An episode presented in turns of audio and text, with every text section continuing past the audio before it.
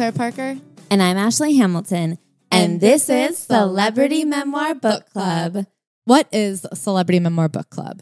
Because I want the people to know before they sit down for possibly 80, 90 minutes of their lives. It's important to know First of all, that once you sit down, this cannot be paused. We are a runaway train, baby. And on that train, we've got a. That's not true, Ashley. Don't start with a lie.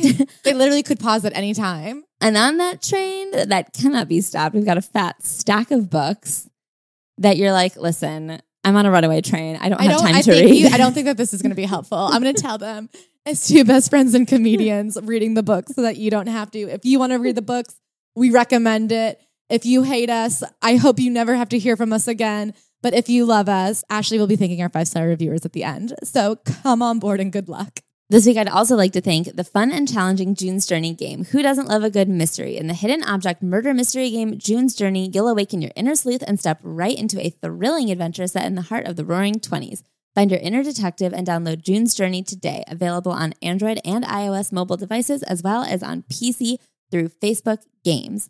And thank you to Dipsea for supporting Celebrity Memoir Book Club. Dipsea is an audio app full of short, sexy stories. If you're looking to light a spark or heat things up, there's a story waiting for you. Get an extended 30-day free trial when you go to dipseastories.com slash worm.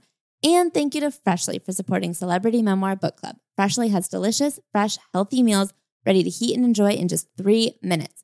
Stop stressing about dinner right now. You can get $125 off your first five orders at freshly.com slash worm. Claire. Yes. How are things heating up for you this week? They are good. If I were to name my chapter, it would be called Back at the Bottom. Great. Because as you guys may or may not know, I fancy myself to be a stand up comedian. And as of recently, I've had to kind of swallow the pill that if you're not doing stand up comedy, you're probably not a stand up comedian. And basically, this is going to be boring and like very in the weeds of comedy. But after the pandemic, I tried to get back into open mics and shows, but things had changed a lot and I just didn't have it in me to like relearn the landscape. So I tried to do only shows, thinking that that would be enough stage time in a week. And it really wasn't very much stage time. But every time I try to go back to open mics, I was like, I just can't. I've been doing this too long. I can't go back to year one, level one BS. And then I was like, you know what? I'll just write it out the podcast is getting bigger. Pretty soon people will book me because they'll be like, oh, well, she has something that's going well in her life. We'll book her off the back of that. And then it turned out actually nobody has done that. And now I'm just not getting booked ever and I'm not getting on stage. And so then the one time a month I do go on stage to do stand up, it's at our show. And I dread it because I don't want to do old material, but I don't have anything new that I'm proud of. And it's made stand up this very like complicated thing that makes me stressed and unhappy. And it is something I love doing. And I kind of was at a fork in the road where I was like, well, I can either say, I guess I don't do stand up anymore, let it go and say, I have all these other creative outlets and I'm very lucky and I'm happy. And that's just not part of my life anymore, but it was part of my journey. Or I can say, okay, Claire, if you really want to continue this, you kind of have to just suck it up and go back to the bottom. And I have decided I think I'm going to have to go back to the bottom and I will be going to open mics where men who started last year will be condescending and put me last and try to explain to me how the stand up world in New York City works and come up to me after a set and go, Hey, that was actually pretty funny. And I'll have to look them dead in the eyes and go, You have never in your life made anybody laugh. Do not speak to me like I need your fucking approval. But But I'd love to do your bar show on Thursday. Yeah, if you've got a spot open and it's gonna be a lot of just sitting in a bar and watching people think they're reinventing the wheel because they're doing comedy with no punchlines, which they think is all indifferent, but really just fucking sucks. And hear NYU kids talk about semester abroads that they think are relevant to everybody's life. And it's gonna suck, but it's gonna suck in a way that I truly miss. And I, if I don't do it, then I have to admit I've quit. And I think I would rather go through that shit than not have it in my life anymore. But maybe I come back in three weeks and go, actually, I don't miss it that much. I lied to myself. I have a complete notion of myself that's built on a farce. So I don't know, but I think I'm ready to eat some humble pie and say, you know what, sometimes to do the things you love, you got to do some things that suck. That's where I'm at. Is humble pie just a saying or is it a food? I literally won't answer that. Ashley, how was your week?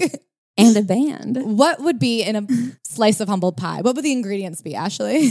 I don't know. What the fuck is turtle pie? There's not turtles in it. Mud pie? Not mud. Don't act like I'm stupid.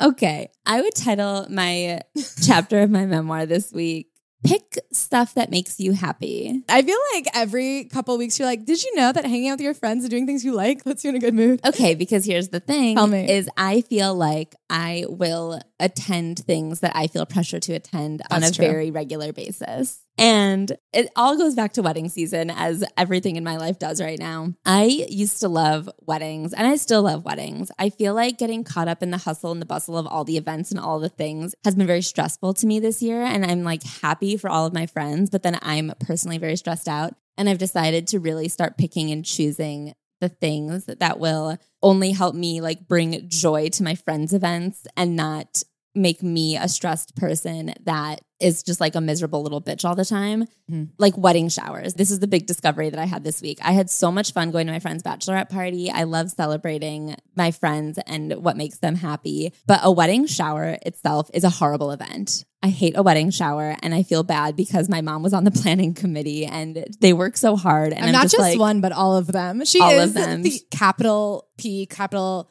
C, capital W planning committee of weddings. yes. They do such a good job making them as good as possible, but like the overall structure of the event is not a thing that I enjoy literally in any way. It's like a structured luncheon where like you're sitting at a table and there's too many activities for you to even talk. If you want to socialize with the people that are there, you can't even because you get there and you have 5 minutes to talk and then you have to like sit down in your assigned seat and listen to speeches. No, thank you. This is a horrible time.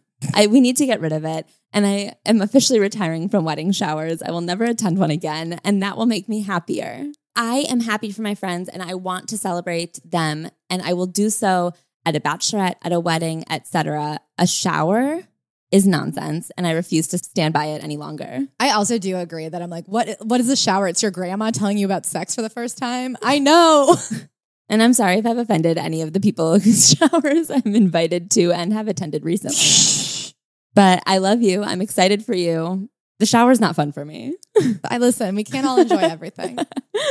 this week, we have the redemption narrative of a lifetime. Someone who deserves to be showered with love and praise. We have a perfectly imperfect, self aware, honest story of divine intervention, finding God, and taco entrepreneurship. We have Danny Trejo's, what's the book called? I think it's just called Trejo. okay, it's just called Trejo. That's why I didn't really know what it was called. Okay, we have Danny Trejo's Trejo. So Danny Trejo was born May 14th, 1944. So as you are thinking, he is old as pie. So Danny Trejo's birthday was May 14th, 1944. He is currently 78. At time of writing, this book came out in 2021. So he was 76, 77. You guys can do that math, no? Someone can do math. No one here, but someone out there. The book is written fairly out of order. It's a bit tricky. There's five sections, and each section like starts at the end of the section and then works itself backwards. So we are going to do our best to get you guys the gist of this book. I will say it's a great book. Like all men's books, it's written in extraordinary detail. I don't know how men can't remember your birthday, ladies, but can remember every single car they were ever sitting in and every person who was ever there and every punch they ever threw dating back to World War II times. Yeah, but can I give our pal Danny a little bit more credit? Because in this book, I don't feel like the detail was excruciating in the way I found it in other books. Because a lot of times the detail is like a setup to honor someone he's known or to tell like just honestly a story that's very silly. Yeah, that's what I would call this book. I would call this a silly book. there are very silly moments and I loved that about it. there are some that are overdone, but the book still comes in under 300 pages. Oh, it's no. not like Anthony Kiedis where I'm just like, shut the fuck up. No, I meant it as I do think more men than women add these intense details and it does follow that trend. That being said, I think this book is worth reading. All of the details are incredibly fascinating. This is a book of a man who you go, well, he should have written a book. Yes. If you knew him, you'd go, you need to write a book, dude. yeah. And I do think it's a book that just does justice to himself. It gets his story across. I think it does justice to a lot of people in his life who were dealt a hand where their story might not have been heard. But that being said, we are trying to give you guys the larger picture. We're trying to give you just the meat of a Trejo's taco and not the fluffy contents of a Trejo's donut. Okay. So the book opens, chapter one, Soledad, 1968. I feel like shit. I was high on heroin, Pruno, Reds, and whiskey. Pruno, for those who don't know, is jail wine. I was three years into a 10 year stretch, which for a Mexican was more likely to be a 20 year stretch, a life stretch, a death stretch. I'd always figured I would die in prison. And then he goes on to tell a story that we're going to circle back to later So at this point, he opens the book with this thought that he is about to die in prison. And that was his mindset at this age of 22, 23. He spent most of his childhood getting in and out of prison. And that's what this first section is all about. I think he went away for the first time when he was 14. Yeah, so first he started in juvie when he was 14 years old. Then he went up to a youth training school, which he calls prep schools, whereas prep schools would go to college. YTS is for getting people into regular prison. It really trained you to understand how to work the regular system. So he'd get out for a few weeks, a couple months, then he'd be sent right back in. And at this point, he had been sent through the system and he was now at one of the most dangerous, intense prisons in California. the first time I got hauled off to a police station, I was 10. By 12, I was a regular juvenile hall. So, okay, so I guess 12, not 14. The first time I got hauled off to a police station, I was 10. Yeah. I've been locked up in and out, but mostly in since 1956. For 12 years, I put to use everything I learned from my uncle Gilbert about being incarcerated.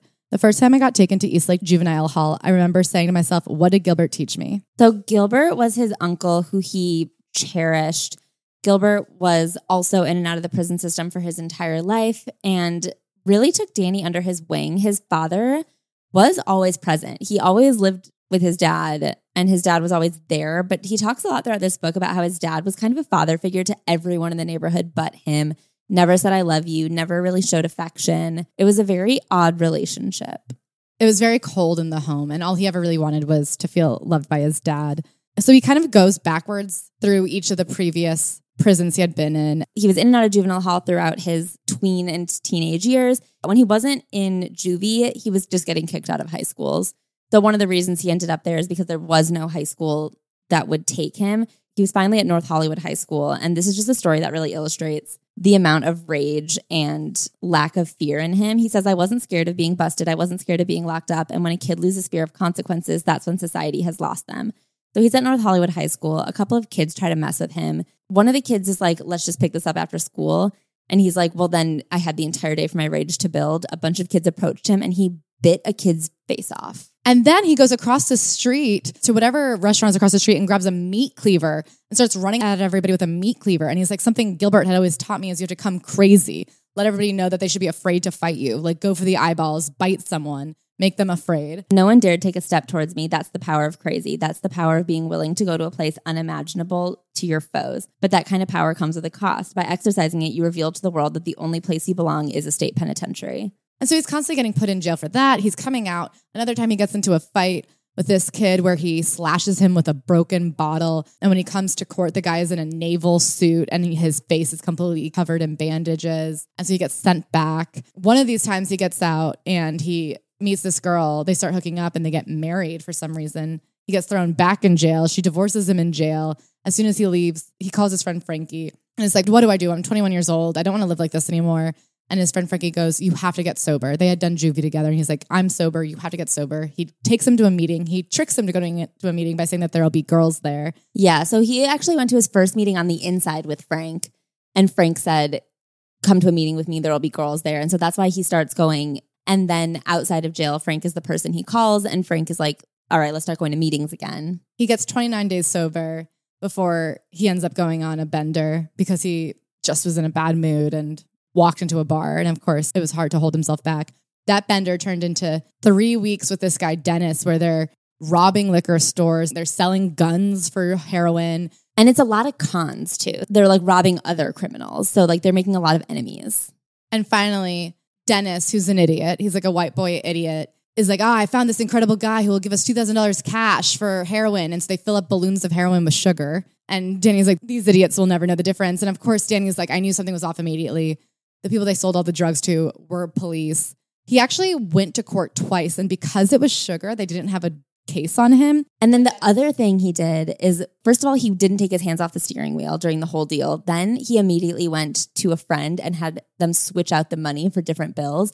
So they had technically only sold $2,000 worth of sugar. And they also couldn't prove that he had the cash. He was just the driver during this drug deal. So then he was like, We're going to get off. This is no big thing. And then Dennis flipped on him. and sent him to jail for 10 years. And that's when he gets put into the intense penitentiaries. That's when the woman he was married to, the first of many, sends him divorce papers. And that's when he gets sent to the place where he thinks he's going to die. And the thing about Danny, though, is he, because of Gilbert, always knew the lay of the land when it came to prison. So he was like an expert at kind of just like getting in there, establishing his place. He was really good at figuring out a racket and just running it. So he had been a trained boxer. He had been trained by a cousin of his, Gilbert, and then somebody else he knew. And he'd always just been practicing. And because he was good at this, and because he knew inherently prison politics, wherever he went, he was treated with respect. And I think like Gilbert and his family had a name that like preceded him. So wherever he went, he was able to come in and offer people protection. At one of these places, he was able to box, not professionally, but professionally for the inmates, and that curried him favor with the guards. At one of the places, and then the other thing that really served him well was that Gilbert had raised him to never be a bully. And he made it clear that in prison, it's kill or be killed. You have to be a predator or a Prey. and he knew the deal and he said, always make the first move. Someone can come back from a punch, but they can't come back from a stab. And never beat up on somebody weaker than you. And something about Danny that comes out from an early age is that he really wants to look out for the people that are weaker than him. And he's always offering like free protection to really the bottom people who need it the most. At one point, when he's in the youth training service, he gets to fight fires and he loves that. He says, The most important thing about the youth fire camps is that they made us feel like heroes. We would actually joke around and stand like we were Superman with our hands on our hips saying, dun dun dun.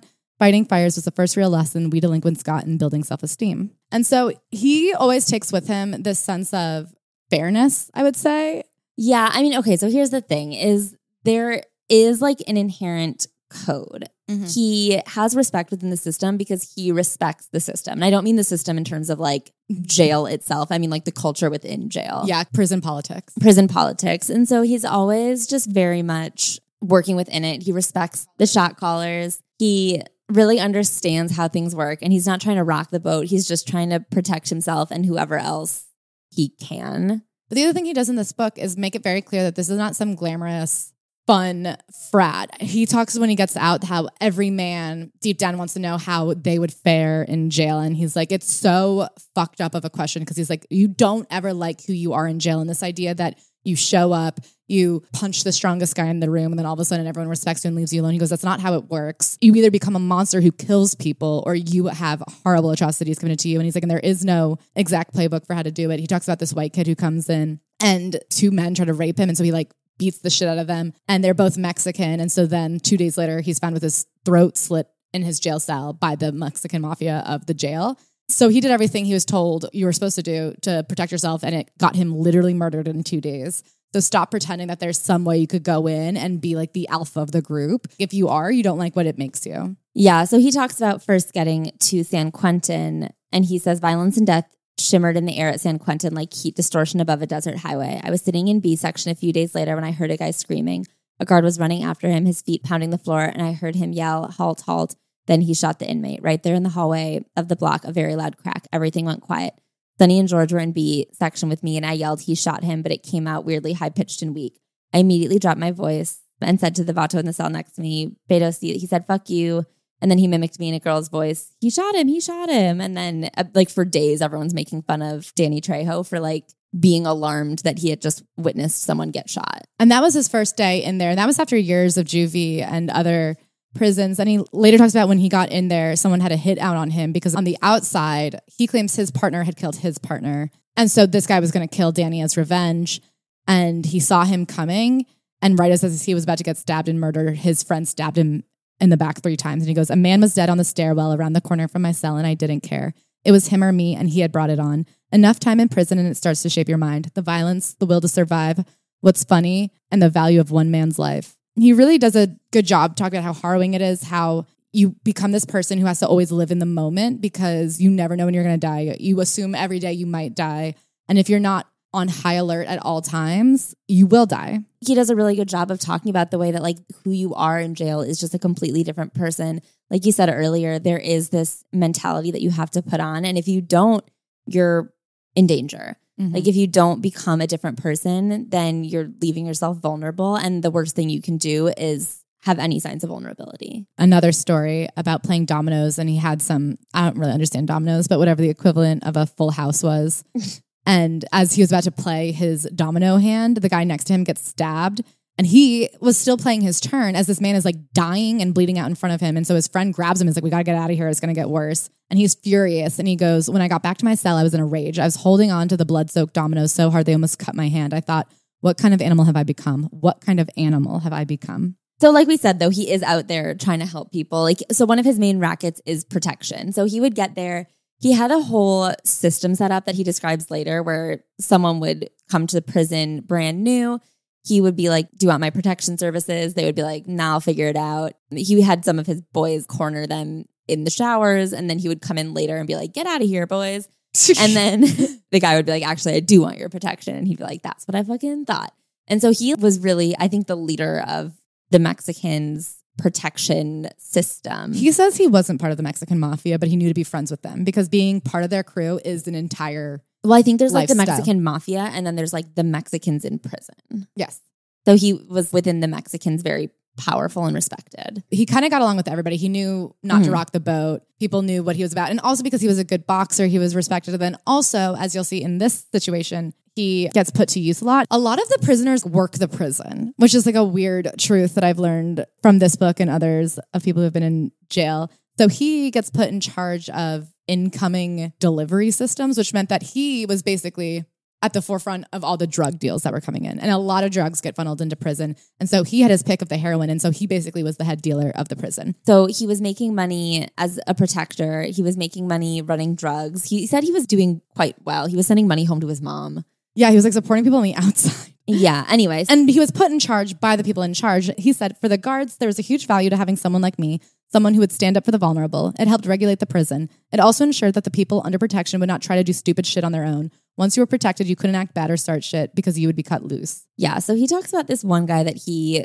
protected kind of pro bono. He said this kid just came in. He was weak. He had no money. And he said that he had hypnotic powers. A couple days later, the guy told me that he could get us high. And so they decided to try it. And he says if that white boy wasn't a career criminal, he could have been a professional hypnotist, someone who went to high schools and state fairs and got people to come on stage and act like cats and stuff. But he was, in fact, a career criminal. He was Charles Manson. He then goes on to say that inside Manson worked alone. The elaborately constructed social structure we Mexicans had was something denied him, even by his fellow white prisoners. Men fight to the death in prison over the gang they're in, but the different ethnic groups also cooperate with each other more than people think. It's the way we keep order. If someone fucks up and owes a debt or fucks with people and causes problems, it is up to the gang to regulate them. Prison gang life eluded Charles Manson, and even if he could have fallen into it, he sure as shit wouldn't have been the leader.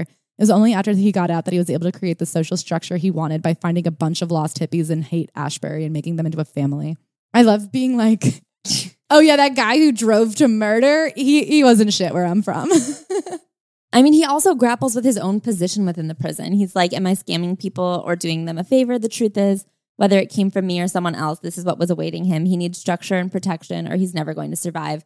So it is this weird system of like, yeah, obviously it's all a mess, but like, this is the ecosystem. yeah, you can't not be a part of it. So he's describing all this, and you know he has his life cut out for him. It's miserable. He's horrible.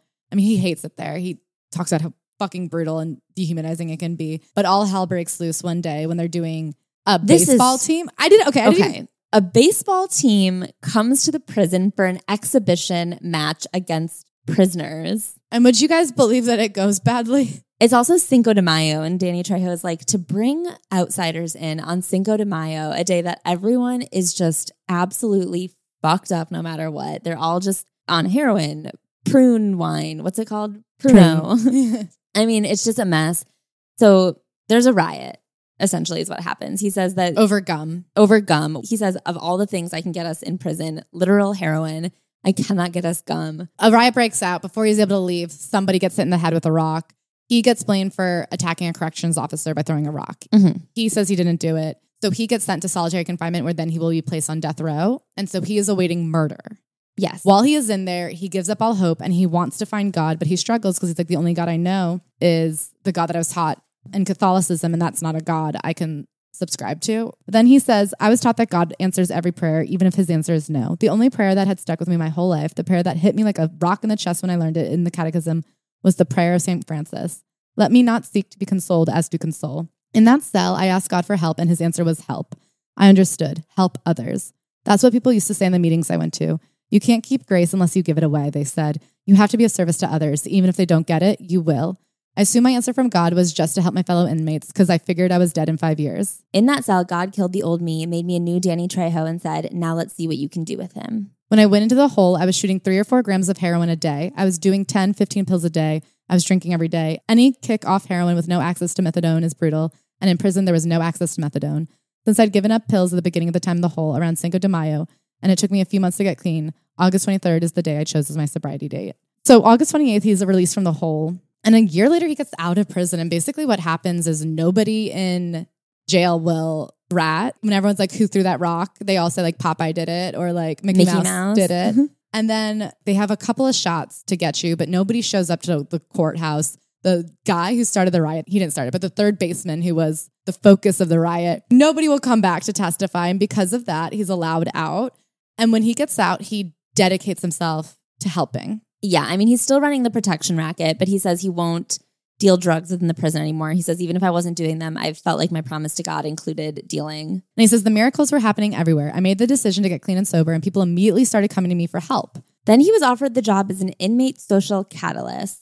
It was basically like AA in prison, and they were like, we're about to lose our accreditation if more people don't show up. So then he uses his protection status to like bully people into coming to AA. And he's like, I'll only do it if I can be the boss. And I'm like, there is no boss. No, that he's he wants to be the president of AA. And they're like, there is no president, but you can be the chairman. And he calls himself the chairman of that group till the end of the book. Like he takes that shit dead serious. But so he gets all these people to go. And through it, he really finds the power and help of going to these meetings. And a couple other people get sober with him. And he finds that so rewarding. He says three of the eight people that he like strong armed into going to AA meetings stayed sober for a really long time. And then he has somebody tell him, somebody with like no arm and no leg, said you should sing Zippity Doo Dah every single day to start your day. And he was like, why would I do that? And the guy was like, do you know how grateful I would be to start every day with like a hop and a skip and a positive outlook? And he says, have a nice day. That is, of course, unless you've already gone ahead and made other plans. He goes, it cracks me up every time because it's so true. At night, my subconscious churned so much unrevolved mayhem and it couldn't wait to kick my ass in the morning. I'd wake up and my first thought would be, I'm fucked. Zippity doo dah washed that away. It taught me that even in prison, I could be free. And then on August 23rd, 1969, one year after his sobriety date, he was released. So he gets out and he calls up that same friend again, Frank. Frank, who immediately gets him into a meeting. And I think at the beginning, Danny's like, I don't know what I'm going to do with this. But after going to that meeting, they all go to get coffee after, and he has this epiphany.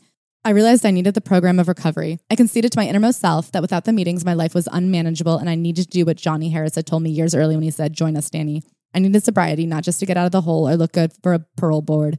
I needed it for my life to make sense. And so now that he's back on the outside, he's 25 years old, he starts getting into his childhood. So immediately after getting out of jail, his sober house situation falls through. So he has to go home to his parents' house. He starts getting into what his childhood was like. It was very cold. Like I said, his dad was not affectionate. And also, at some point in this book, we learned that the mom that he refers to as mom, his dad's wife, is not his biological mother. His dad had taken him from his biological mother when he was very young and basically just said, if you ever try to come take him, I'll kill you. Mhm. His mother was married to a man who was at war, got pregnant, and then was completely cut out of Danny's life. Of course, Danny did not know that this is why she was not in his life until he was an adult. Yeah. But he hadn't seen her since he was three years old. So this other woman, wife, is the woman he refers to as mom. She and him have a very interesting relationship. And he understands looking back now, his father married his mother basically for a full time nanny and caregiver. I don't think they went on to have other kids. He doesn't have any siblings. No. And he refers to it as indentured servitude. He says that he didn't let her have a car, he controlled her enormously. And she was literally there as his caretaker. And she loved him, but she was also quite manipulative and quite shut off emotionally. He never felt loved by either of his parents. He tells the story about his dad, who was always nice to other kids and cousins and the neighbors. And he says, I think part of why I disappointed my father so deeply was that he figured if he could get arrested once and then clean up his act for good, why couldn't I? He saw me as a failure and a disappointment. Ever since I was a kid, when my dad got drunk, I was the target of his anger. He tells the story about being at a barbecue, and for some reason, he got mad at him and he locks him in the car on an 110 degree day. And Danny's just stuck in there until he almost passes out. And then finally, one person rescues him because none of his aunts and uncles will dare go to toe to toe with his father. So he's trapped in this car where, while everyone else is having a barbecue, that's like horrific. And finally, his uncle, who's only six years older than him, Gilbert, comes and lets him out and screams at his dad. He's the one person who won't let his dad push him around.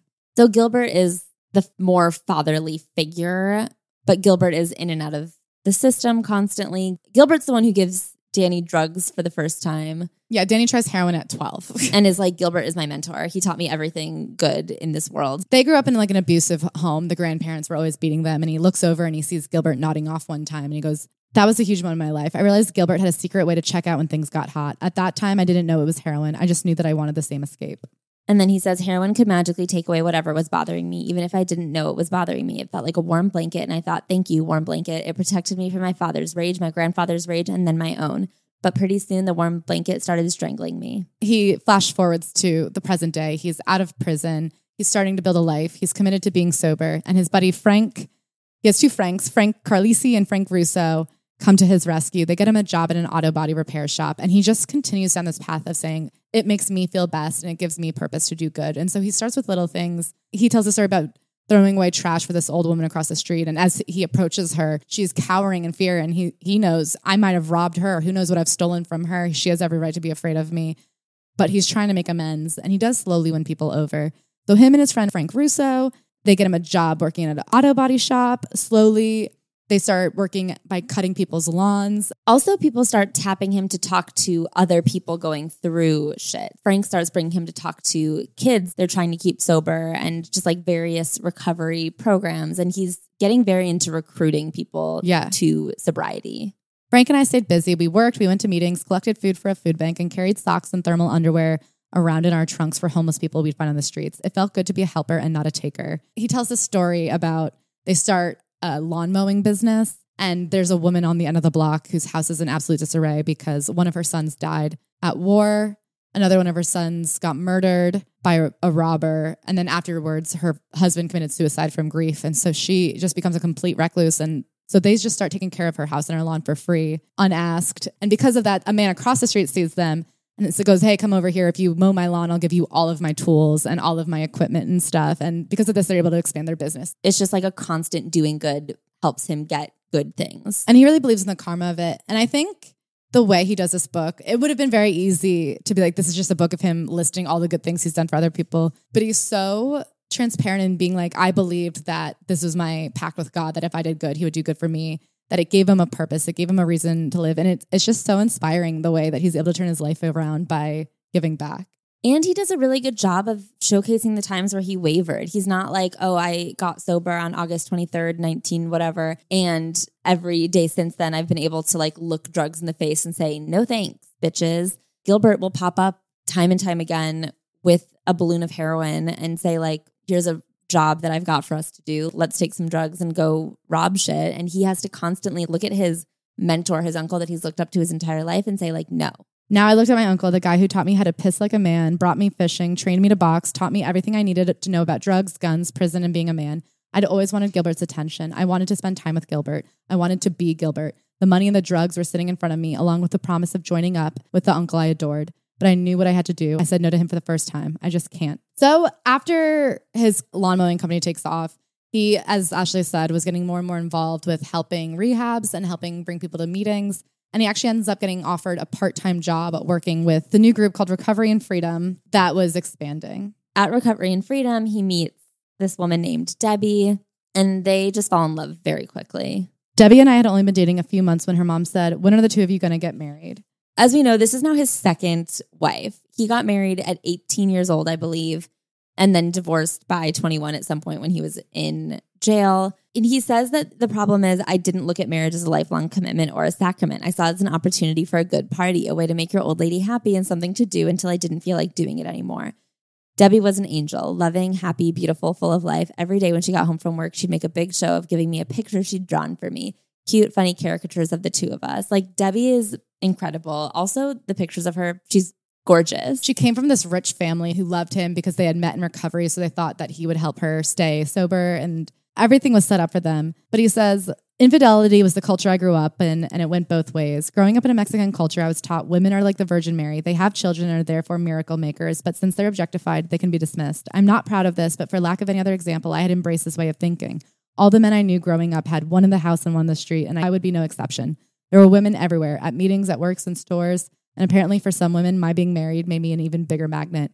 I had options, and I was open to all of them. Also, around this time, he runs into Dennis again. So, Dennis is the guy who flipped on him, and that's what led to Danny's longest incarceration. And Dennis is hitchhiking by the side of the road. He looks like shit. So he's petrified, obviously, running into Danny. And he says, If Dennis hadn't caught me clean and sober with a car and a fiance high on life, I would have killed him. I would have to kill him just to save face in my community. Now the clean and sober Danny is able to be like, Things are bad for Dennis. I'm just going to drive him to where he needs to go. And that's it. But it just shows how much he's worked towards forgiveness. And this whole book is a lifelong journey and learning how to channel your rage and understand how you were raised and work on yourself. He gets this mentor, Sam Hardy, who was also somebody who had been in and out of prison and somebody who had really worked on their sobriety. And he meets up with him per someone else's suggestion. And he says, he helps me re- redirect my perspective. He would stand on the beach with me and say, Stop one of those waves, okay? The ocean's more powerful than you, buddy. He reminded me in a not so subtle ways that the planet was more than capable of surviving without my contributions. He'd say, The Chinese built the Great Wall, all 4,000 miles of it, without your help. The ocean, the moon, turning the tides, an avalanche on a mountain. There are a lot of forces at play in the world that lie beyond the reach of your control. Sam's point was that I was but a small thing in a big world, and knowing that helped me put my own struggles in perspective. Sam said, Dan, don't take everything on your shoulders. The ocean, other people's behaviors, they do what they're going to do. Since you can't control that, don't be distressed by it. My other favorite Samism is the way I see it if he ain't worth killing, he ain't worth fighting. And if he ain't worth fighting, then he ain't worth getting upset about. And since you're not upset, grab me a Dr. Pepper from the icebox. That's funny. Sam also gets him a job selling tools and he puts on his best suit and he's ready to be the best salesman. And he goes up and he knocks on the door and gives his best sales pitch. And everyone is like, go the fuck away. So then he's like, wait a second. Instead, he puts on regular clothes, puts all the tools in his trunk, and is like, hey, you guys want some of these? And he starts selling tools like he stole them and he sells out. Next, he gets a full time job with the Narcotics Prevention Project. And he says, It had always been a dream of mine to work in a field of treatment and recovery. I was already spending so much of my time doing what I could in meetings and reaching out to people, but to have a full time job trying to get people clean was a gift from God. At the NPP, I'd be doing God's work and getting paid to do it. So he gave his share of the lawn mowing company to Danny and made my life the full blast recovery work. I'd hit the streets and talk to dealers I knew. A lot of them had customers who were flat broke and hassling them for more dope, even though they couldn't afford it. He was just thrilled. Yeah, but at the same time, he was a horrible husband to poor Debbie. He says, Though I was helping a lot of people get clean, I was back for round two, being the world's shittiest husband. The excuse I made to myself was that I was doing so much good for so many people, I could be selfish in my personal life. And he really feels now for how poorly he treated Debbie. But he reveals when it came down to it, my bad behavior with women wasn't just about a male chauvinist culture. At its roots, it was connected to something darker and more insidious, a family secret that I had carried with me from when I was seven years old. So then he tells a story about how when he was seven years old, he was at the house with his mom when his uncle David came over. His mom throws him out of the house and is like, go play outside. They shut all the windows, they shut all the doors. He thinks they're preparing a gift for him, which is heartbreaking. He's like, Uncle David is here. He's inside with my mom. They've got a secret and it's going to be something really good for me. Later, he says to his dad, Oh, Uncle David was here. Obviously, his dad is like, Well, why was Uncle David here? And the mom goes into absolute denial mode and she's like, I don't know. He's lying. He's not telling you the truth. Danny goes into his room. He can hear them arguing, screaming. His parents come in and he knows that there's no right way to answer this. And he can tell that if he tells the truth, his mom is going to get beat. And if he tells the truth, he'll get beat. And he says, I lied. He feels absolute betrayal from both sides. He's like, why is my dad so mad at me? And then also, like, why is my mom letting this happen to me? Like, why?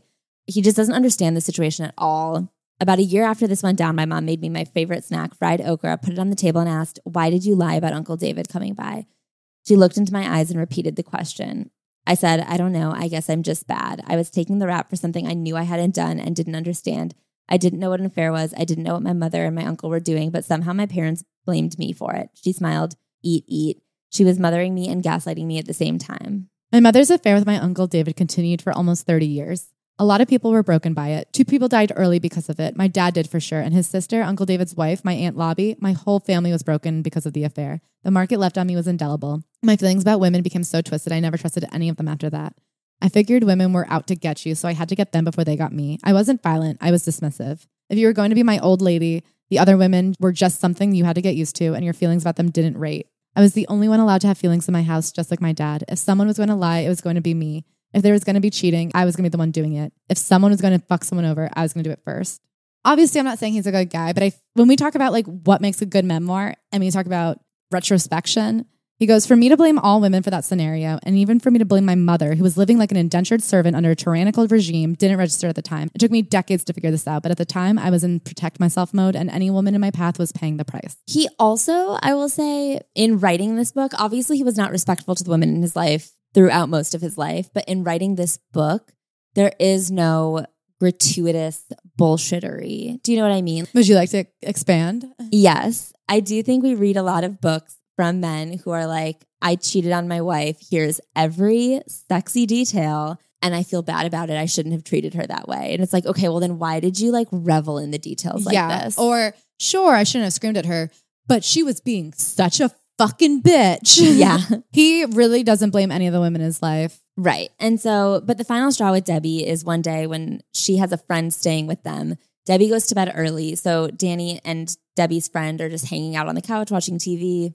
They hook up, and then her friend gets sober and makes amends to Debbie and tells her what happened. And Debbie's like gone. He never sees her ever again. And so then he again goes back into the toxic masculinity of his childhood and he says we Trejos had to be very masculine in every way at every moment. And he tells the story about how in his elementary school they were trying to do the hokey pokey and he refused to do it.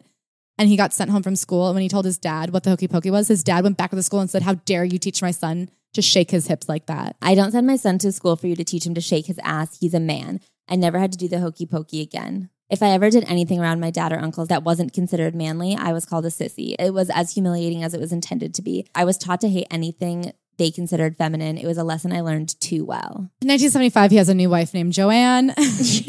she lasts three years. They again get divorced because of his slandering. But in the meantime, he takes in his. So Gilbert has a son also named Gilbert. This is the second Gilbert in this book of three. There's more to come. So Gilbert, oldest Gilbert, is in jail again. His son Gilbert is living with Danny and his wife, Joanne.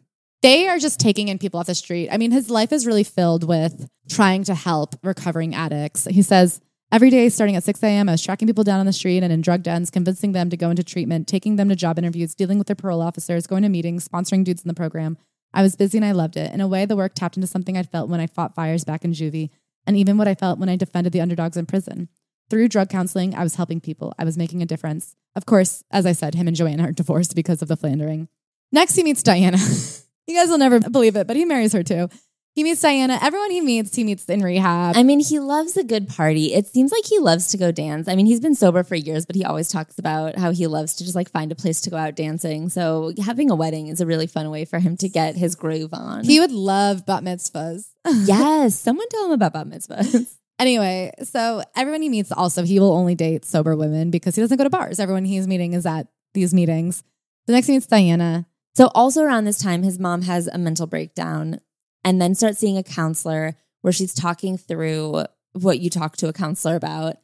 And this counselor then plays the tapes from those sessions for Danny's father, which is definitely illegal. Yeah, he calls him in, and as a family, they have to listen to her detail her affair to her therapist that she had done confidentially after a breakdown. Then obviously the dad freaks the fuck out. He goes to David's house, puts a gun in his mouth, and after Aunt Lobby, so David's wife, begs Danny's dad not to do anything, it does just shred the family though. So everything is in shambles after that. He kicks her out, but they end up back together, and it's just like a colder, more miserable way to live. It turns out he can't function without her. I mean, He says they were so fucked up together, but they were even more fucked up apart. So they got back together. In a way, I took it as another betrayal. So in 1981, Diana and I were having fun. We went to meetings, we traveled to recovery conventions together, we went to Palm Springs, Lake Tahoe, but it all falls apart. They break up, and a couple months later, it turns out Diana is pregnant. I didn't know what to do, but it was her choice, and she told me she was going to have the baby. I said I'd always take care of her and our child. I knew that much, but I couldn't think beyond it. I was almost 36 years old, plenty old enough to have a child, but I'd lived a long time without that kind of responsibility, and I was selfish. A little bit later, he says he was young and selfish. He and says, I'm just yeah, like, at that point, he had been "Ah." like 45. He was like 45 years old. He was just like, I was just a baby, an old big baby. not the youngest baby I've ever seen. Definitely a stale baby. Before his son is born, his father passes away. Danny talks about for the funeral arrangements, nobody wanted his mom there because everybody was so angry at her about the affair. But Danny really went out of his way to make sure she was included, to make sure his friends took care of her, and make sure that her friends were invited and allowed to be there. He kind of sent in his own friends as bodyguards, and he felt like he had done this incredible thing for her. And he was trying so hard to extend an olive branch. And then, even in the coming years, as they grew apart, he would make these efforts to stay up with her And one day he was in her yard trimming her tree and she didn't like the way he trimmed her tree and she screamed at him and said, Get out, this is my house now. And he just never spoke to her Yeah. again. He was like, that's it. So then Diana is almost ready to deliver. She and Danny are out one night. A man runs up on them and Danny punches this guy in the face, and the guy's tooth kind of cuts Danny's hand wide open. So he has to go to the hospital and get stitches. They stitch it up without cleaning it. So then this guy's disgusting mouth germs are in Danny's arm and it gets horribly infected. He almost loses his arm to the infection. And while he's in the hospital dealing with this, Diana has the baby and Danny Boy is his son. Danny Boy is born. He's very happy to have a baby. He says, I was a father and I couldn't have been happier. The second I held Danny Boy for the first time, I felt like a dad. I knew I had the responsibility of a lifetime in front of me. I had a reason to live, someone whose life would truly depend on me. This is fucked up to admit, but since Diana and I weren't together, I felt like the moment would have been even more beautiful if Diana wasn't in the room with us. I know that sounds horrible, but I instinctively knew that child and I had our own journey ahead, just the two of us. I cannot believe he did not marry Diana. Yeah. They were never married. They broke up. Shortly after Danny Boy was born, Diana was an attentive mother and kept a good house. She was still living in an apartment on Gardner. She loved changing diapers and being a mom. She had full time custody, more or less, and he would just come and visit all the time, but he was not fully involved. He had his own life and he kind of came and went as he pleased. Yeah. So I also want to say around this time, he is even more involved in recovery. He's opening up a bunch of sober houses and methadone clinics all over Los Angeles. Which were like very progressive things at the time. I Very believe. progressive. So he goes to pick up Danny one day and he finds drug paraphernalia in Diana's house and he flips out. He takes Danny. I went into the apartment and grabbed Danny Boy. Diana was crying. I said, If you ever go near this child again, I'll kill you. In that moment, I meant it, but it didn't dawn on me that that was the exact same thing my father had said to my birth mother when he took me from her. A little bit of therapy in there, I'd say, or something, a little bit of self reflection. Yeah. He also does let her near the child again. It's not the same thing with his dad, where he literally didn't meet his birth mom for decades. But he is like, I'm not leaving my kid alone here when she's using. So he just takes Danny Boy and he's driving into the night. He doesn't know where to go. He says he's just driving around to different places where he knows that his sober friends hang out to try and find any woman who can come to his house and help him. And it's like 2 a.m. He's like going to like gas stations and looking for like sex workers at work. Yeah. to be like, who can, I just need any woman to take this baby from me. It's like, sir, raise your child. I mean, he keeps being like, well, I had work in the morning. And I was like, well, okay, call in sick. This is not a chore. This is your son. So then he ends up getting a hold of the woman who lives above Diana, who they call Nanny, who was nannying Danny Boy, and Nanny is able to help them out. And they kind of end up with this arrangement where Nanny fully takes care of Danny Boy Monday through Friday, and then Danny comes to pick up and keep his kid on the weekend. He's just co parenting with this woman. Yeah, they're like, well, her son was grown and she didn't have much else to do. So he fully supports both of them. She's essentially his new ex wife. Yeah. And then he has this other former addict that's in recovery. That's his friend who's coming and staying with him. And it's like these two men are raising the baby on the weekends. And then this random neighbor raises the baby on the week. And that's how they figure it out. Yeah. he says later that like when he needed babysitters, he would just pick people at Venice Beach. So he talks about how his son learned to break dance because sometimes he just needed a couple hours. And so he'd leave his son with the break dancers. Or there was this guy who walked around with like a lizard in his pocket and rollerblades. And sometimes that guy was watching Danny. He's like, I knew them all. They were good for it. so not only was Diana using, but she does end up in prison for drug offenses. And so that's why this situation went on for as long as it did. I think she was in there for years. Yeah. So for the next several years, they have Nanny on weekdays and Danny and George on weekends. Then one day at a meeting, Danny meets someone who is doing extra work. He'd never heard of this, but this kid mentions he's been an extra in film and television. He has an agent who specializes in hard looking types like us, and he gets paid $50 a day to be in the background of film shoots. And the idea was interesting to him. He talks to his business partner he does the methadone clinics with, and they're like, Yeah, sounds fun. They're like, go do it. It'll help bring awareness to our cause. And when he's on these sets, he's passing out his number to whoever will take it. I do think if I needed it, Danny Trejo would let me call him today. Yeah. He does seem like he's super available to anybody who's struggling in the sober community. So he's passing out his card all the time. And one time, it's late at night, he gets a call from some kid on a set who calls him and says, There's cocaine everywhere on this production. I don't know if I can hold he doesn't out." even say it's a production. He's like, there's cocaine everywhere at work. It wasn't until Danny showed up that he realized he's like, oh, a film set. Okay. And he's just walking around looking for this kid. and he runs into an old friend, Eddie Bunker. So Eddie Bunker wrote Straight Time based on his own book, No Beast So Fierce, which starred Dustin Hoffman. I don't know it, but it felt like something you guys might know. So I'm going to leave it in. it seems important. I mean, I'm not going to get into all the details of Eddie Bunker's life because this is an Eddie Bunker's episode. He could write a book if he wants. I hope he does. I hope dead. he did.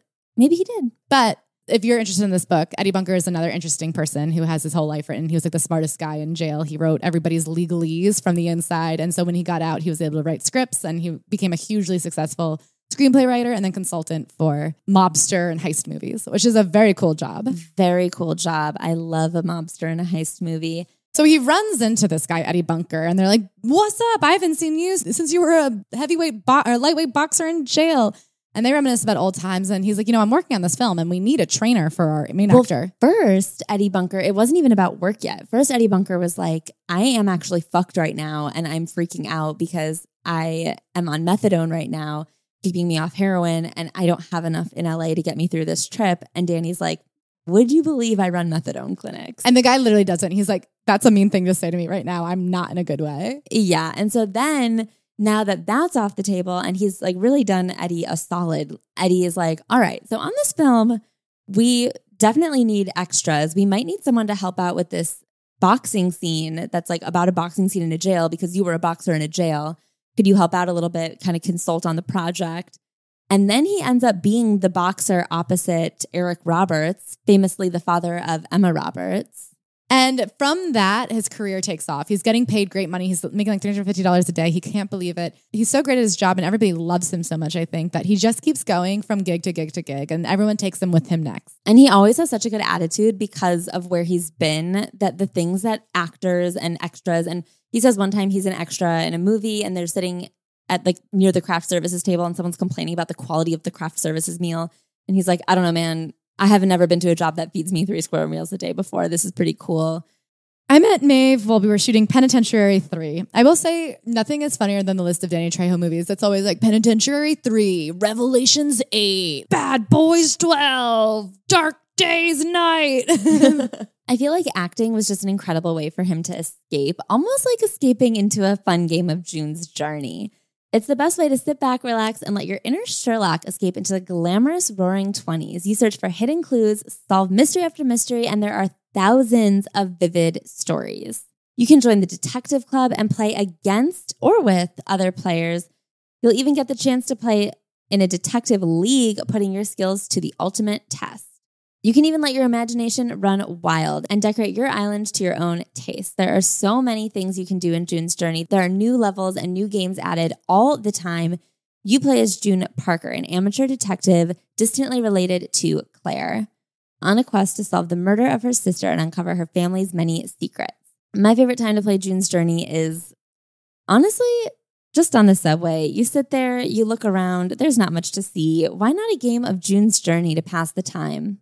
There's a detective in all of us. Find your inner detective and download June's Journey today. Available on Android and iOS mobile devices, as well as on PC through Facebook Games. Speaking of stories, if you're feeling a little anxious or overwhelmed, it can make it hard to shift into gears and get in the mood. But with Dipsea, you can focus on what makes you feel in the groove. Dipsea is an app with hundreds of short, sexy audio stories designed by women for women.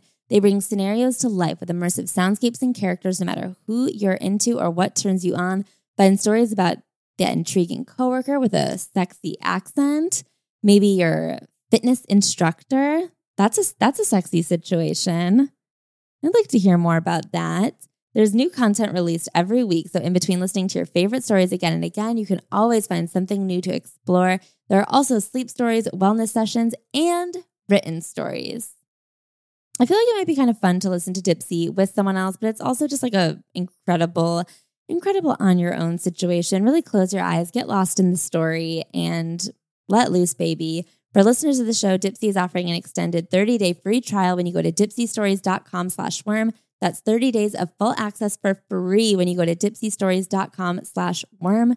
dipseastories.com slash worm. So speaking of sexy stories, he has a very unsexy pickup line for Maeve He says that he wants to take care of her for the rest of his life. And he, like, looking back on that moment, is like, that's what I hated about my parents' relationship. That's awful. Like, I can't believe I said that. Anyway, they do still get married. No, they don't. They actually never get married. With Maeve, he never gets married. No, I was looking at his Wikipedia today. It's funny that he marries every single person except for the mother of his children. That's where he draws the line. He's like, marriage is just a joke. A baby is serious.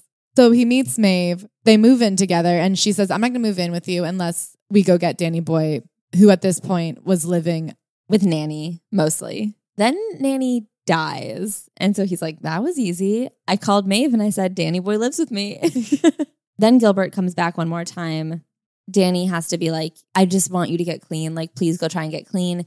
Gilbert drives away into the night and overdoses shortly after that and passes away. That was a major loss for him. He says, When I got home from the funeral, I wept like a baby. I felt truly lost. Half of me was gone. Whether Gilbert was in prison or not, we were never out of touch. He was the defining relationship of my life. And now I was alone, left to carry on without him. Professionally, he continues on to make these movies. He's getting more and more roles and the roles are getting better. He's getting speaking lines, he's getting names. He's also getting like flown out. So he's not just an extra, he's not just on set to be the local hard looking guy. He's getting jobs and they're mm-hmm. flying him out first class. Him and Maeve live in an apartment with his son in Venice Beach. They get to live there for free because he helps out by collecting rent for the landlord. People ask me if I mind doing B movies, and the answer is every time I do a movie and my involvement helps it get made, that means people are getting paychecks that assist their families in putting food on the table. Plus, movies are what they are. The people you meet, the conversations you have, the life that goes down while you're making them, that is the gold. And then also in terms of the rent situation, him helping out the landlord, he has this situation in his life that's very back and forth where he never really knows if people want him there because he's kind of the muscle and he, people are intimidated by him and he's the protection. Do they like him? Do they need him there? Or do they just need someone to come in swinging potentially? And I feel like this is just one situation, but that happens constantly throughout his life where he doesn't ever really know if he's around because he's the guy for the job or if he's around because they're like, well, we double down. We get a guy who can keep everybody in line and we get a guy who can do the job. He doesn't want to just be seen as the tough guy. He wants to be respected as an actor and a person. Maeve moves in. They end up having two babies in two years Gilbert, their first son, and then Danielle, their daughter. So if you guys are wondering, that's Danny, Danny Boy, Danielle. He's got his uncle Gilbert, his cousin Gilbert, and now his son Gilbert. And all of his friends are named Frankie. Yeah. And he's about to marry his second Debbie. Spoiler. In 1991, two Chicano scripts rolled through Hollywood that both centered on the formation and growth of La eMe, the biggest Mexican gang in the California prison system. Since I was a high profile Chicano who had done time, both movies reached out to me. They knew my involvement would give them credibility. One was called American Me, directed by and starring Edward James Olmos, and the other was Blood In, Blood Out. This then begins a very interesting story of cultural appropriation and fictional editorializing and liberties. He reads the script for American Me, which was a very buzzy film about the Mexican mafia. And he is like, these are all real people. It's all based on actual families, actual people who are very high up in that group. It uses their real names, it uses the real name of the gang, and it pretends to tell their story as it happened. Having been in the system, Danny literally knows some of the people in the script and he goes and he's like, this is just not what happened. And he sits down with Edward James Olmos, who he also is very put off because he shows up to the meeting dressed professionally for a meeting. And Edward, Edward James, I don't know what he goes by. Yeah, he dresses up like he's in La eMe He's like in full blue. And so he's like, well, that was not great. Maybe he's method methoding for the movie. He's really turned off and he goes, when you take the dress and the coat of the cholo or a crip or a blood or a Mexican mafia member or an Aryan brother for that matter, you become something that is no longer Mexican or black or white. When it comes to gangwear, how you are dressed is not merely a costume. It's a declaration that you are committed to a life of crime for which you're willing to sacrifice the well-being of those around you. Moms, dads, wives, sisters, brothers, children. To me, real Mexicans, whites and blacks were the kind of men who worked hard and took their kids to little league practice. Perhaps I was overreacting. After all, I was already interested in taking the part of Geronimo in Blood and Blood Out.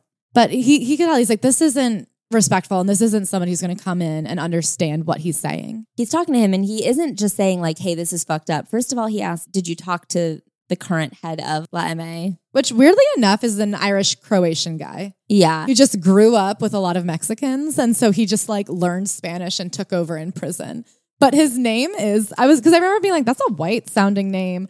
It's Joe Morgan. So he like sits down and he's not like, oh, I hate this, fuck off. He just said, he has his questions. He's like, did you talk to the guy who's the head of this group? Yes or no? And Edward James Olmos is like, yes, he's on board.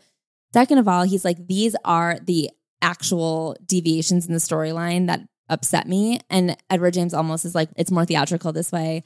And Danny Trejo says specifically, the people you're talking about are not theatrical people. And Edward James Olmos takes literally zero of them into consideration. And most importantly, Danny goes, I can tell right away that he's lying that he got Joe's permission. Everything that's happening on the outside, Joe knows about.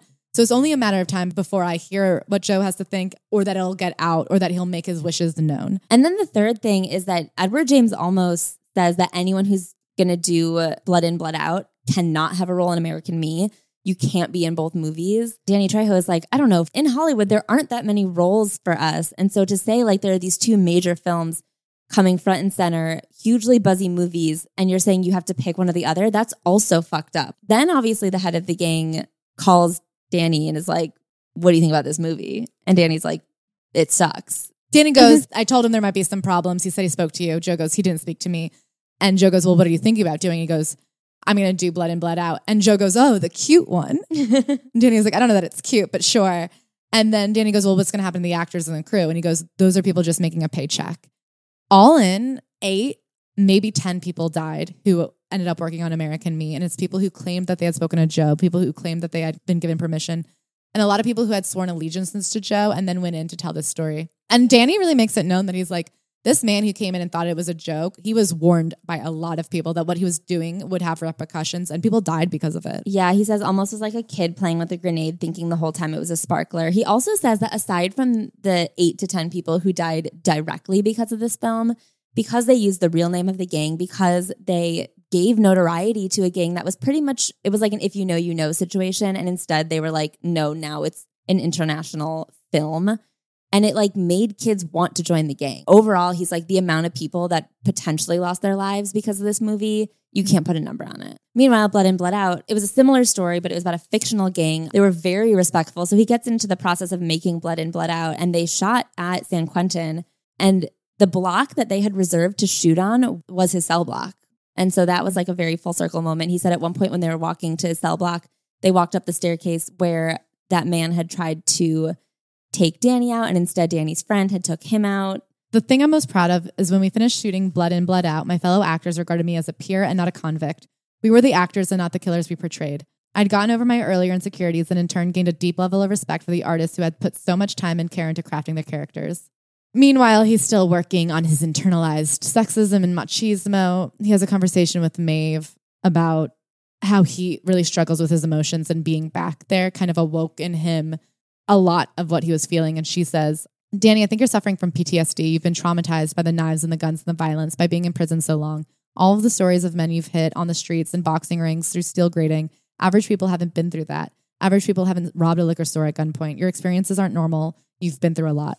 What she said was true, but I could only think of the people on the other side of those scenarios. I've put people through a lot. Yes, you have, but guilt without self awareness makes it worse. So then he goes back through kind of his childhood history of robbing. The first time he ever robbed anybody, he was 15 at gunpoint. And he just talks about all the shame he feels. I never really given much thought to the insane masculinity I'd grown up in and how that had shaped me. I just figured if I stayed sober and helped other people get sober, I was doing everything I needed to. I didn't look at the little boy who was me and what happened to him and how all of that stuff informed how I became a man. I just thought I was another dude with really bad nightmares. Every stage of his life, there's another layer for him. So then he talks about how when Diana got out of prison, he had been allowing Danny Boy to go up and visit his parents who lived in a nice suburb about an hour north of LA. And when she got out, he realized the right thing to do was to let him go live there full time because Venice obviously was a more dangerous place. There's more drugs. And they were just like, if we let him live in the suburbs with good schools and his mother, he has a better chance at this life. So they let him go and they stay with the two children in Venice. I will say here, I think they should have left Venice too. Blood In, Blood Out made him a recognizable face. It made him a legitimate actor. Like people were recognizing him in the streets. His career was taking off. And he is saying that they couldn't leave Venice because of the free rent. Yeah, I mean, I'm very interested in the money of all this. So they're dating. He now has a better agent. He gets shows like Baywatch. He gets Con Air. I mean, that's huge. He's always playing these hard dudes, and he does say it gets to him. Con Air ended up being a good flick, but sometimes playing sick dudes like Johnny 23 gets to me. I've seen too many of them in real life. He does Heat, which put him in with like the big guys. He did it with Robert De Niro and all these other huge names. The movies just keep coming back and back. He's doing all these huge movies. He's getting flown all over the world. However, at home, him and Maeve are going through some bad things. Maeve keeps leaving. They're fighting. They're kicking each other out. It's hectic as hell. They lose their place in Venice in 1996. I mean, at this point, that means he has been in a movie with Robert De Niro where they're co-starring and he's still getting free rent and acting as the apartment complex supervisor. I do feel like they could have left Venice. But he's trying his best to be a good father. I do think looking at how hard he was working, I bet he wasn't there a lot, but I didn't have specific goals or ambitions for my kids, except that more than anything, I wanted them to feel loved. My dad got along great with my cousins and the other kids in the neighborhood, but not me. He acted like there was something wrong with me and he couldn't give me attention or show me affection. He never told me he loved me. I told my kids that I loved them in private and in front of people. Danielle would kiss me. I'd kiss the boys. The boys hated it, but I did it anyway. He taught their T ball team he says they were horrible. Every kid was the last pick. But he would say, What's the only failure in life? And they'd all answer, Not trying, Mr. Trejo. Being this father to his kids, it makes him again like look back and he says, The way I grew up, there was a certain toughness I had to have to survive. I was tough at the drop of a hat. In the joint, even in Juvie, I lost my ability to argue or get angry. I would go straight to rage. The best defense you can have at your disposal is that rage, because with it, you can kill someone if necessary. When I got out of prison and was taking clients to court, I was amazed to see attorneys arguing. I kept waiting for one of them to hit the other. Where I come from, the bottom line to every argument was murder. I wanted my kids to be able to defend themselves, but I wanted them to see fighting as a last resort. He and Maeve officially break up. Their breakup was not smooth. He says that by late April of 1997, we were done and I was indeed free, but it wasn't for long. I showed up less than a month later, shirtless to pick up the children with another woman's name tattooed on my chest just to make her jealous. I was 53, acting like I was 17. A few months after that, Maeve married someone else to get back at me, so I married someone to get back at her. Oof, sucks to be those husbands and wives. Well, his next wife gets the last laugh, so don't worry. He marries his second Debbie in 1997. She was very successful, which he liked. She had a ton of money. She drove her own Mercedes and owned a ton of properties. He moved into her giant house. And somehow he gets into a deal where she controls the finances in their family. She's constantly buying properties. They have eight rental properties, I believe. And he has no idea where the money is, where it's coming from, where it's go. I mean, he knows where it's coming from. He's working quite hard, but he doesn't know where any of it's going. He also, I mean, his kids are getting older, and he says, maybe I was too easy on all my kids, and the line between love and enabling became deeply obscured. So all of his kids at this point have tried drugs. Danny Boy smokes weed, and that's it. And so he's like, well, I don't know what's so bad about that. But Gilbert and Danielle start slipping into harder drugs. Unlike me, Gilbert and Danielle weren't fueled by rage. I got a thrill of scaring people, and Danielle and Gilbert didn't. I'd raised them with the kind of love I'd never been given, and I'd hoped that would break the cycle, but here we were. Whatever the reasons, whether genetic, a chaotic home life, or a combination of the two, they took to it. Gilbert, who'd always been good at arguing, started using his skills to manipulate, triangulate, and gaslight in order to get high. At the same time, there's this other issue, and that's that he is sick with hepatitis C. He had just wrapped Reindeer Games in 1999 and he was about to start Spy Kids. His biggest concern about having hepatitis C was anyone finding out. So he says almost as bad as having hepatitis C, the treatment for it just made him so sick. It was awful. But he says my biggest fears were whether I could still work and if I could keep people in Hollywood from finding out about my illness. I was sure they'd express concern and send well wishes, but there's something that happens in Hollywood when you get labeled damaged goods. He's taking this medication that makes him so sick. He's losing weight. He's feeling horrible, but he will not stop working. He goes straight from Spy Kids to Bubble Boy. And then he goes back to Spy Kids 2. September 2002, he's invited to the International Spy Museum in Washington, D.C., and he finds out that he has been cured of hepatitis C. So he overcomes it. Things are going worse and worse for his son, Gilbert. Gilbert ends up having to go to a rehab in Utah. I mean, it's taking a toll on his life. He's feeling very out of control. Debbie, second Debbie, and him get a divorce. And somehow everything had been in her name, including his own cars. Like she had made him sell all his cars and rebuy cars in her name. So when they get a divorce, she has everything and he's left with $30,000 in the bank and he moves in with his friend. Well, first he tries to move in with his son. He moves in with Danny Boy and then he moves in with Danielle. And then finally he moves in with his friends back in his hometown in Pacoima, which is like just around the corner from his mom. And that's when he starts rebuilding his relationship with his mom. So he's kind of at this bizarre rock bottom where he's coming off of these major films. He's an international star.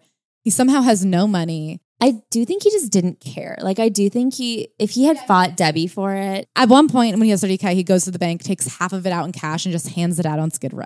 I agree with you that the money does not matter to him, but it is bizarre that somehow in his 60s with Spy Kids money, he could be crashing on his friend's crash pad. Yeah, it is crazy that after co-owning eight properties with Debbie, he didn't have one. where he moves in with his friends Mario and Max, they actually live a few blocks from where his mom lived in their the house he grew up in, and he ends up finding forgiveness. And he says the magic of forgiveness is so profound, and it starts with us forgiving ourselves.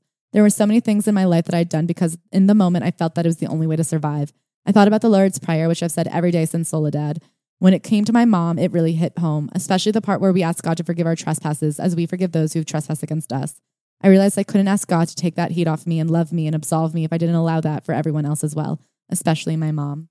Then they get started on the movie Machete. So the character of Machete, Robert Rodriguez had come up with it ages and ages beforehand. They started seeding it in slowly. So first he was making Spy Kids and he's like, what if we introduce this character Machete that we came up with, this Mexican American superhero as the uncle in this movie. And then they start throwing it in in Grindhouse. And then finally it's able to be its own movie, which is really just an incredible moment. And he brings Gilbert and Danielle with him to shoot the movie. They're both starting to do better. They're both staying clean and they're all having a great time shooting Machete. Robert De Niro is number two on the call sheet. And I that's a big moment for Daniel to be like, I can't believe I'm number one over Robert De Niro. He gets back from Texas after shooting Machete. Danielle and Gilbert both slip back into drugs, and he is diagnosed with cancer. Again, he will not stop shooting though. He is doing chemo like in between movies. Like on the weekends and stuff. They're putting him under and injecting chemo into his tumor. They say that he has a year, potentially 14 months to live. And he's just like, no. Yeah, he signs on for Sons of Anarchy. yeah, he's, he's like, I'm not going to do that. He lists all the TV shows he's doing. It's like 15 things that year. Eventually, they say, We don't know how, but it seems your tumor is dead. So he just keeps working. He does machete too.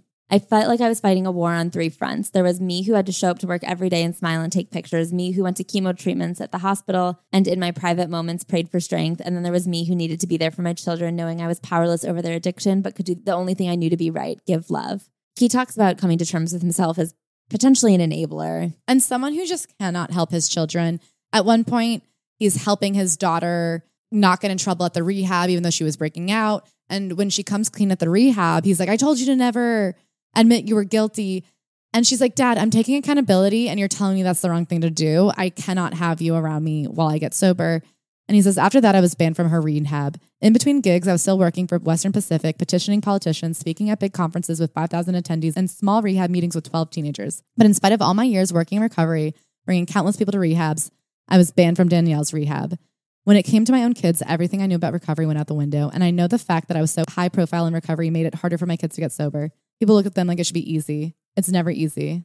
So he's on top of the world in some ways. You know, he's doing Machete Kills, which is the Machete 2 sequel. He's doing Badass and Badass 2 Badasses. He's doing all these movies with the funniest titles I've ever heard in my life. So Danielle gets clean, but Gilbert is in a bad way. Also, and then his mom dies, and he's on set doing Muppets Most Wanted with Ray Liotta and Craig Balcom. And he says he finds out early in the morning and he's, of course, heartbroken, but he won't cry about it. He's acting very stoic and he gets on set and they're about to call action. And right as they're about to start the scene, the actor that portrays Kermit the Frog, per Muppet instructions, is not allowed to ever break character. So the actor has Kermit the Muppet turn to Danny Trejo and right up in his face go, I'm sorry your mom died. and Danny breaks and starts hysterically crying and has to run off the stage. And Ray Liotta has to come and comfort him and like help him gain his composure. And Stephanie goes, I think my mom sent Kermit to me that day to make me cry because she wanted to see me be sad about it. And I was like, God, it is crazy to hear that Kermit made you break. also, there's something insane as an adult man. I understand that that's the rules of the road or whatever, but at some point, when are you human and not Muppet? I do feel like there is something deeply emotional about Kermit. Yeah. Even when things could not possibly be more overwhelming, Freshly is there to help you skip the meal prep stress. Freshly's new lineup of effortless in season meals gives you more time to enjoy every single moment. With Freshly, you're not stuck with fast food chains or frozen dinners when you want a quick and healthy meal. They provide delicious, effortless, balanced meals without you having to sacrifice your time, without you having to stress over meal prep, over any of the logistics cooking time. Nobody likes to wait for an oven to preheat. The meals are nutrient packed, designed by professional nutritionists, and crafted by professional chefs. So the classic meals like steak, peppercorn, Masterful mac and cheese sides and a new line of plant based meals are going to give you the healthiest, most balanced meal that you can possibly make in three minutes. Skip the grocery shopping, skip dirty dishes. Your meals arrive cooked and fresh every single week. My favorite meal is probably some of the burgers. I think the mac and cheese was delish. Make your summer dinners stress free with Freshly. Right now, you can get $125 off your first five orders at freshly.com slash worm. That's $125 off at freshly.com slash worm. He talks about meeting Obama and talking to his son on the phone. He says, That was a roller coaster in my life. Sobriety had taken me to a place where the president of the United States knew who I was, and my son was making crack in baby food jars. So then at one point, he does meet up with Gilbert. Gilbert asks for $100 and he gives it to him. And Danielle is upset about it. She's like, Why did you give him money? And it turns out to be the last run that he goes on. He's found a couple days later in a drug den. They end up being able to get him to detox, and things are going well for him. Like he ends up being able to stay sober this time, as far as we know. He goes with Danny on like a couple of work trips. They end up spending a lot more time together. Danny, however, has this incident where he falls and hits his head and he breaks his jaw. And he still does movies. So he goes and he's filming some movie in Rome. And they were like, Is this a choice you're making to speak out the side of your mouth? And he's like, Yeah, this is how gangsters talk in America. And they're like, We love that about you. Maeve, however, is a nurse and she's listening to his symptoms and she's like, You had a stroke, I'm sure of it. He goes back to the hospital. Maeve demands they take an MRI. Turns out, sure enough, he had two major strokes and he was bleeding on both sides of his brain. They go into emergency surgery. When he comes out, somehow they decide to do Trejo's tacos and donuts. So then Yeah. he starts the next venture where he's making donuts and tacos. He moves in with some of his best friends from childhood, from sobri- sobriety. They have this home where the four of them live and they all take care of each other and he's able to support everybody and they all have their roles and he's just very grateful and happy. he gets asked to do a Super Bowl commercial and he's like, Oh, yeah, that'll be cool.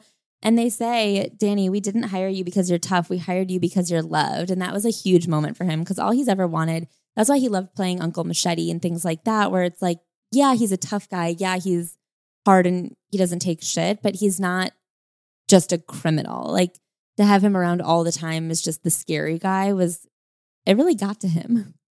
The rest of 2015 was insanely busy. I was working all over the place. In the 10 years, starting with 2010, I did almost 300 movies and TV shows. So the names and faces melt into each other. I mean, come on. I did a movie called Three Headed Shark Attack. I did everything that came my way.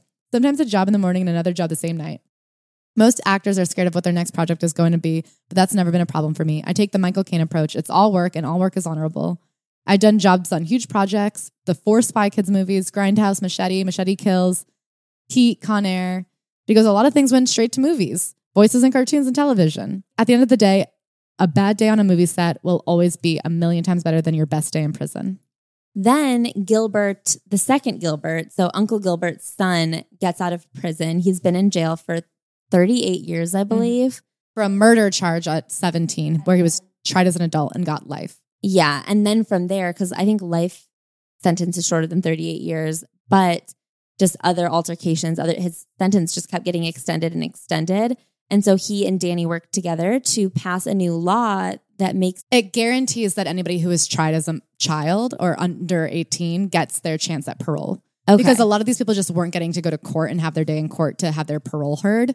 And so that's what he had originally reached out to Danny for is he had been promised parole as early as 15 years ago. He never got his shot.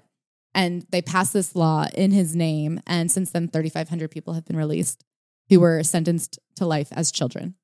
yeah, Gilbert was 55 years old when he was released from Ironwood State Prison after 38 years. He now works helping in Scared Straight programs. Then Gilbert and Danny make a movie, Gilbert 3. Danny's son Gilbert and Danny make a movie together. Gilbert writes a film about addiction. Now that Gilbert is sober, he writes a movie, he's directing it. Danny is in it. He says, From a Son was the first time I've really cried on a job. He also has a fight with his son where his son says, You're the way you are because of toxic masculinity. And he calls up his friend Donald and he goes, Donald, what the hell is toxic masculinity? Because it's what Gilbert says I was raised in. Donald said there's a kind of misguided masculinity that poisons men and fucks up their relationships. He said it was beautiful I could still gain inside of my life and be set free from the bonds and patterns. It was true. I was 74 and I was finally understanding the engine driving so much of my behavior. It was a hard V8 from the hood. As much as I hated the way my father and uncles were, their machismo, their Chicanoism, I was a charo just like them, unfaithful to my wives, violent towards other men, angry, guilty of playing the big shot. I knew I'd made great strides in other areas. I was clean and sober. I'd helped people in so many ways as I could think of. I was a loving dad who was not afraid to show my children affection, but somewhere down in my core, I still carried a deep fear about being vulnerable and weak and being fucked over that immediately manifested itself in anger and control. So I guess he worked on it. Yeah, it seems like he really has been just doing a little bit at a time, chipping away. He also started like a music record for Mexican ballads. He also got his own day on January 31st. It's Danny Trejo Day in Los Angeles. He's also the voice in LAX that tells you welcome to Los Angeles. He loves LA. Uh, and then it just kind of closes out. He's happy with his life now. He says, This is actually something I find really beautiful, especially because I had such a volatile relationship. He says Maeve is his best friend now. After they were able to sort through all their shit, now that their relationship is no longer romantic, he says they talk almost every single day. They're so close. He says that she's still the love of his life, but in it seems like a much more platonic way. I pray. I pray all the time, anytime, out loud, because why not? He does the whole thing about everything he's grateful for. He said, I asked God one last question. I say, God, how am I doing? God replies, Great, Danny, you're almost out of hell. Keep it up. I smile to myself and thank him for my life. Anyway, Ashley, final thoughts? My final thoughts are that I think this was a really beautiful book. I think it was, first of all, deeply interesting. Mm-hmm. Second of all, I think that it's very rare. I think that we see someone truly come to terms with horrific actions. And he does seem like, you know, he was a product of certain circumstances and he fought out of it. Very like Drew Barrymore, but with crime instead of child acting. Yeah, I love this book. I mean, he does everything we want from somebody, which is awareness, work, change. The idea that at 74, he's still looking inward and trying to work on himself and go back and find forgiveness and There was work on himself. also no finality in it. There was no like, and here's how I changed, and now I'm officially better. It was always like, and here's what I'm working on. The stories were interesting. Every detail was interesting. The compassion that was given to everybody he met, it was so interesting. That's why I think this book is so different than a Rob Lowe and Anthony Kiedis. People's stories weren't told for this titillating, exploitative, like, here's another crazy story. Can you believe this guy ended up dead in a tree? Everything was about here's how somebody becomes them. Here's what they were good at. Here's what their faults were.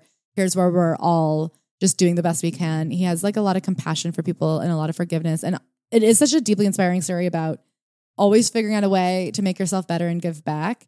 And I do think this is a story that could change somebody's life, could make somebody feel less alone and seen. It really, he says that all his whole life, everybody's like, well, if you could get sober, anybody can. And he's like, yeah, that's what they all say. And that's why I'm good at what I do because if I can do it, then anyone can. Thanks, Danny. You guys, I love you so much. We'll see you on the Patreon. We'll see you on the- the Facebook wormhole. We'll see you in the world. We'll see you. I'll see you when I see you. Love you guys. I'll see you when I see you. And I want to thank our five star reviewers this week, the Ken84. You are the Ken to this podcast, Barbie. Thank you, Fagan Strom. I would fight any storm for you. Thank you to Glee Lover! Exclamation point. Listen, if you love Glee, I'll watch Glee. Thank you, J1308 2004. Honestly, an iconic year for music. Thank you to KT Bug 143, my second favorite bug. Thank you to Mills 318. I appreciate the paper you've given us. Thanks to JB from San Diego. Surf's up, baby. Thanks, Kiwi Kaylin. Listen, I would suffer an itchy tongue for you. Thanks, Elizabeth 371020. You, even though you're the 371,020th Elizabeth, you're number one in our hearts. Thank you to Bug's number one fan. Oh my God, Bug is your number one fan. Thank you to Cat22324, one of the top cats in the game. The only one Bug wouldn't be scared of, I bet. Thank you to avocados are tasty and zesty. Listen, your avocado might have frankly gone bad, but if it's tasty to you, it's I'll eat whatever you're making. Thank you to Macasax, even better than a Mac attack. Thank you to KC123888994. I rest my case. C. Thank you to Kristen M underscore underscore underscore three. Third time's Kristen's the charm. Thank you to E Raggy. Listen, I'll let you rag on us any day. Thank you to La La La Lauren. What a beautiful song. Thank you to Future Funny Gal. Baby, you're funny to me already. Thank you to KD Mitch7. I hope you get to throw out the first Mitch at a baseball game soon. Thank you to SJ2020. I'm so excited for your perfect vision. Thank you to Mimi8988. Do you know my parents almost named me Mimi? We would have been the same. Thank you, Jazz Lewis, my favorite genre of jazz music. Thanks, Gray C, the most graceful review I've ever seen. Thanks, Hugless. Listen, I'm not a hug person, but spiritually, I embrace you. Thank you, little Miss Fuego. You are absolutely on fire to me. And do Lee, thank you so much for doing this review. Hallie, eight exclamation point. My the I'll be the Annie to your Hallie. Thanks, Cami Yammy 11. Nothing better than a classic Cami, baby. Thanks, Voss Hova. And even better Hova than Jay Z. Miranda Cosgrove's biggest fan ever won. Listen, Miranda Cosgrove seems actually like a gem, and so I'm on board with you. Bree, podcast lover, thank you for loving this one. Raising Helene, thank you for being the Kate Hudson I've always dreamed of. Cass BX, thank you to Pink Flaming Ho. You are the most beautiful hoe I've ever seen. Thank you to Prison Russo, my favorite member of the Wizards of Waverly Place.